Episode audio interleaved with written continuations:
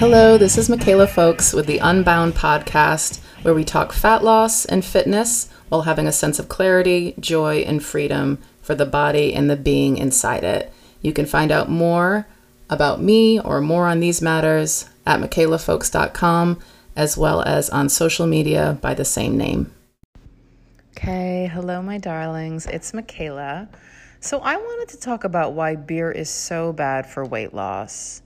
Um, and so, you know, I've been talking about the fact that I am deliberately drinking not much um, and why period. Um, and just how detrimental like alcohol kind of is for our existence honestly. Um, and certainly for our health and certainly for our waistline. So the truth is i've just been kind of like going back through past blog posts to um, put these into podcasts if it's appropriate um, so this was written a couple years ago but the truth is it still holds true um, so if you are indulging this would be something good to think about. Um, so I've written other blog posts about hangovers and how to drink better. Um, and so in both of those, basically, beer is always at the bottom of the list.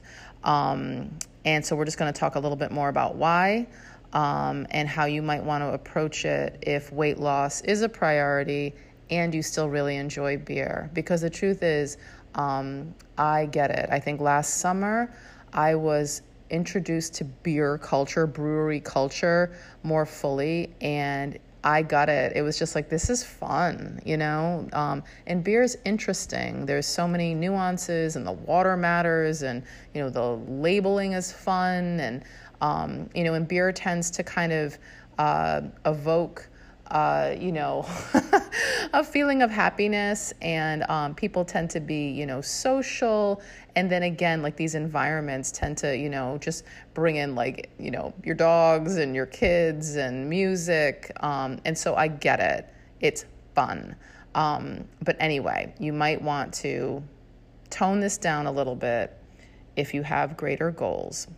Um, so, at any rate, the whole thing, two big things why beer is so detrimental is basically the uh, percentage of alcohol to calories, that ratio, and then the fact that it's typically like loaded with toxins. And so, these are the things that really matter. Um, with our body. So beer seems like a very benign choice, you know. It's it's generally always available. You just have a beer. It's not like a real drink, but the truth is, um, for those two reasons, it actually can be worse than um, wine or spirits, um, certainly for your waistline. So, at any rate, um, basically, if sensation is something that's an objective with beer, then you might want to uh, basically have a certain order of events. And so, again, not to like sound like an alcoholic, but if you do want to feel more, um, then basically starting with something else. Um, you know, starting with something that's a little more high octane, whether that is beer and then toning it down, or is liquor and then switching to beer. Um, but the truth is, the you know double IPAs, um, things that are, you know, 16 ounces plus, they're just like calorically prohibitive and they tend to have a ton of carbohydrates. Like I think I had written down something like, you know, for a pint, it's like 18 grams of carbs, um, which is substantial. And so wine has a very small amount of carbohydrates, like three, five, six um, for a serving, and the drier the better.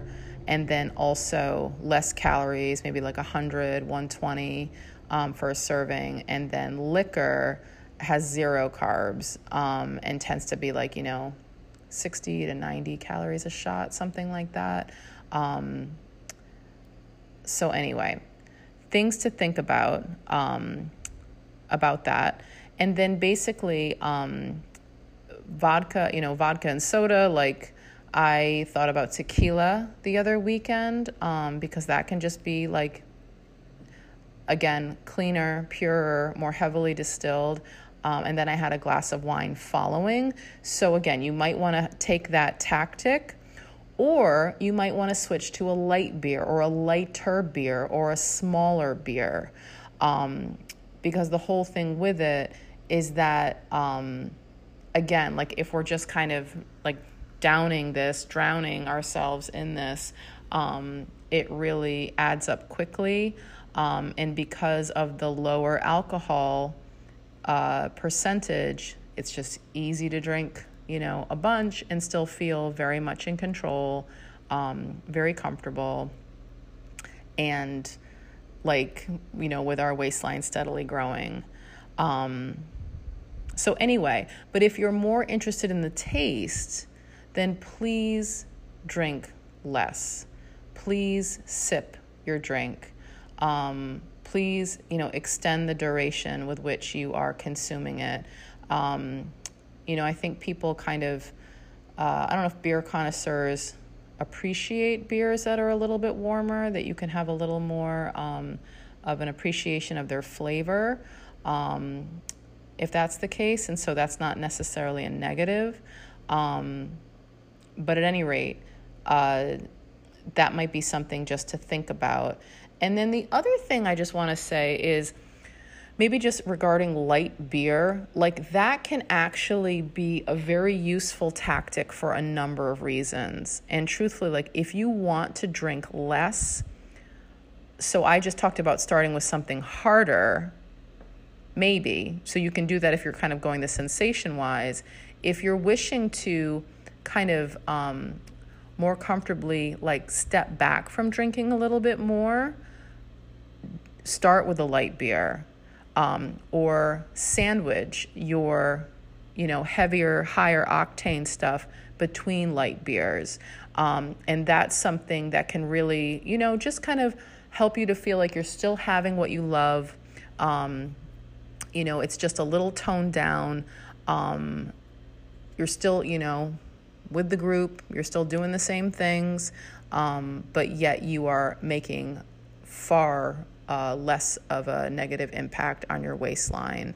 Um, and then even your health. And then the other thing with lighter beers, uh, lower alcohol drinks, they always have less calories, but it actually makes it easier to wish to drink less. So basically, here's like stuff that I've been learning just about, um, you know, basically how to drink less comfortably, understanding how to do it more. I think I brought this up before. There's a really great app called Reframe. And basically, it talks about so it's for people that either want to drink less or not at all. And it just talks about how alcohol works, you know, kind of the, the neurological impact, um, kind of like what we might wish to work on in our world to not use this, like how to cope differently, how to you know develop other um, resiliency strategies. Um, it's really really useful. I would totally encourage anyone to check it out, even if they're just interested, um, or if they wish to change their lifestyle a bit. But at any rate, this app talks about the fact that it's actually really beneficial to start with a lighter beer or to even start with a non alcoholic beverage in your evening or day or whenever you're doing this if you wish to be cutting back. And so, what that will do, um, especially like, you know, a non alcoholic drink would be great, period. But a, a lower alcohol drink basically makes the hit of dopamine that the brain gets from alcohol less. And so, what that does is it starts to train it to not make those two actions interchangeable anymore. Meaning that a reason why drinking is so compelling is because alcohol gives us this huge surge of dopamine, this pleasure neurotransmitter. And so, in reality, there aren't many things that kind of compare with that. So it's really seductive to drink because of how it affects the brain. And so this isn't personal. This isn't like, you know, one of us or, you know, we're like weaker willed or more, you know, 10, uh, what do I want to say, uh, predisposed to have a ten, uh, addictive, you know, qualities. It's that it feels really good for the brain to drink alcohol. And when we have it, we have this massive surge of dopamine. And the truth is, the more often we drink, the more we drink, basically, we get wired to want that. So if you start to, in your, you know, typical socializing or however you drink beer, have alcohol, if you start with a lower alcoholic drink, like a light beer, basically you'll just have a smaller surge of dopamine. And so you'll start to kind of wean yourself off or down a little bit from that from that chemical in your brain. And so it'll you'll be just a bit less hooked in. Um, and so i hope that makes sense. I hope that makes sense. That's i hope that makes sense Anyway, so I want to say that. And then I additionally wanted to say um, so I recently read a book called Nature Wants Us to Be Fat. And what I loved about it is that essentially it just tells the tale of either of being in a sugar burning mode, being in a deeply entrenched sugar burning mode. Um, this man called that state when your like survival switch has been flipped, your fat switch has been flipped we call it a sugar burning mode. So you have less energy, you gain weight easily, you have like an impossible time taking it off, you become insulin resistant, potentially have diabetes, um, and a whole cascade of health issues heart disease, hypertension, fatty liver, um, high levels of uric acid, which is responsible for gout. Um, what else? What else? What else? I'm not remembering right now. But the thing that I want to say is that beer, if you are in any of that situation, you know, overweight, um, low energy, like easy to gain weight, hard to lose it, um, insulin resistant, or like on your way to diabetes, having diabetes, hypertension, high blood pressure, high cholesterol if any of that pertains to you, beer is really bad and salt is really bad. I talked about this on the last podcast. Red meat. and so the truth is, that doesn't mean forever, but it means that in the state that you're in, having beer, it's actually the yeast that reinforces, that doubles down on this state. And also, I think the amount of uric acid in your body, which just has its own like negative consequences. So, at any rate, I just wanted to bring that up. Okay. And so it can be really easy to like look at these, um, you know, so called repercussions from a pretty um, detached state um, because it feels like, well, this is just how it is, right? Um, or maybe there are many people in your world that are in a similar situation. This is how it is, you know like what i'm supposed to like eat like a rabbit you know and drink water and not do anything? Like well i'm not going to do that. And the thing that i want to say is that isn't the other option. Like and so what we talk about here is getting your body into a fat burning mode and why it's so helpful for weight loss why it's so impactful for health. But the truth is when you're in a fat burning mode you can do different things and it doesn't take forever to get into a fat burning mode. And truthfully, like the worse things are, the longer it will take, but it still has a timeline. Not your doctor, not a scientist, but those are just like the facts that I am aware of and have been working with for a very long time. Um, so, at any rate, I just thought that was some pretty eye opening stuff. And the big thing is that when you are deeply entrenched in a sugar burning mode, doing certain things will affect your body in a certain way, slash, negatively. And when you're in a fat burning mode, you can do the same stuff and it doesn't have the same impact. And that's amazing. And so, with that, it's like if you have an interest in like having your cake and eating it too, having your like red meat and salt and beer more often than like you think you should right now, like get your ass into a fat burning mode because it literally, like, you will have less of a negative impact on your health and your waistline, which is really, really cool. Okay, so that's it. That's all I wanted to say. I hope that was very eye opening, um, useful, and potentially hopeful. That's my wish.